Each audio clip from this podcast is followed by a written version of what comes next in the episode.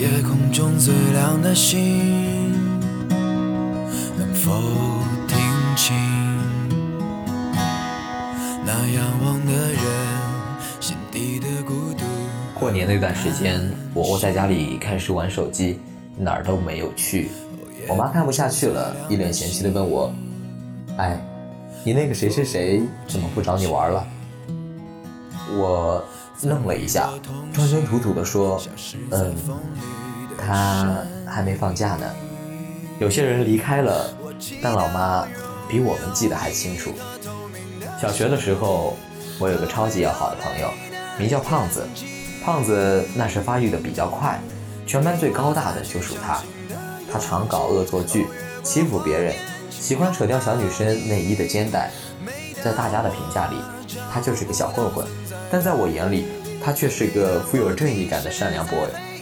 我早读住一年，发育比较慢，小学时代在班里一直是个小布丁，因此常被欺负。但胖子每次都会及时出现在我面前，把欺负我的人狠揍一顿。印象最深的是，有一次我在洗手间里被几个高年级的混混勒索要钱，因为我身上没钱，他们准备把我揍一顿解气儿。我在里面喊胖子，在外面等着的胖子立马冲进来救我，抡起胳膊就要开打，打不过他们，胖子就用头往他们胸口一顿猛撞，其中有个混混躲开了，胖子一头撞在了墙上，轰的一声，一股鲜红从天灵盖上流了下来。后来小学毕业了，我去了市里最好的中学，他则去了校风最坏的学校，听说那里的人天天打架。在那个年代，我还不懂得玩 QQ，也很少打电话。后来搬家，我把他的电话号码弄丢了，从此再也没见过他了。这是我这辈子最遗憾的事情之一。有时候因为年少不懂得如何去维护感情，在路上就丢失了挚友。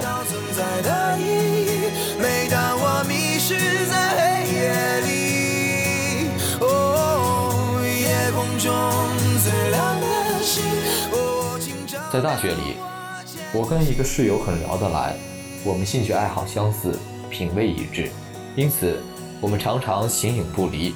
放假时，我还带他回家吃饭，在我家住下，我也回到他家玩。后来毕业，他进入了金融行业，我选择了互联网行业。他每天谈业务要飞来飞去，我笑他，说他在天空上的时间估计都比在陆地上的时间长。至于我，那时候忙着一个新项目，每天加班加点，周末也不休息。毕业第一年，我们抽空聚了一次，他跟我聊我听不懂的金融，我跟他畅谈他听不懂的互联网。当晚我还想跟他再喝一场，他却看看表说很晚了，我明天还要飞呢。他以前从来不会拒绝我的，那一刻我隐约觉得我们之间的距离正变得越来越大。毕业第二年，我们没有见面，只是偶尔还会在微信上互相寒暄，缅怀过去。毕业第三年，我们只会在对方的朋友圈里点个赞，连留个言都要小心翼翼想半天。我想起毕业典礼那天，院长在礼堂上语重心长地跟我们说：“好好珍惜这一刻，毕业后，很多人这辈子都不会再见了。”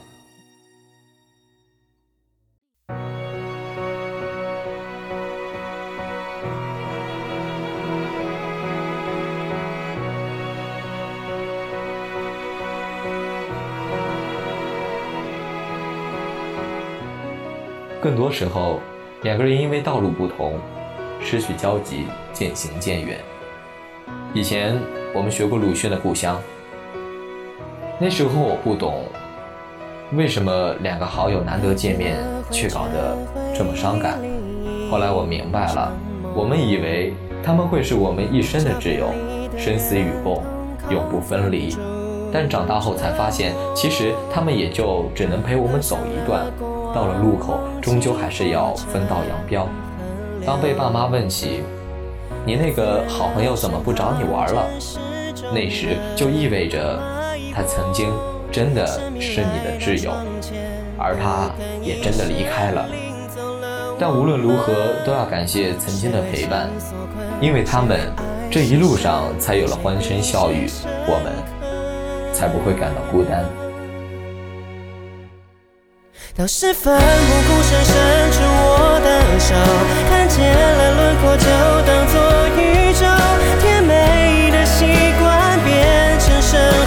才了解了什么。如今故事发展成就一个我，学会了生活能享受寂寞，剧烈的语言变成温柔，又带来了什么？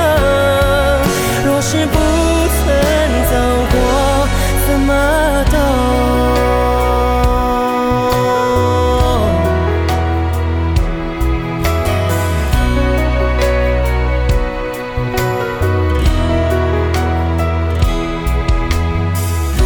飞了往事，又是灼伤眼眸。那伤人的台词，现在听来轻松，平息了心思，又是一笑而过。我此刻的样子，见风冉冉是，过面前，不肯一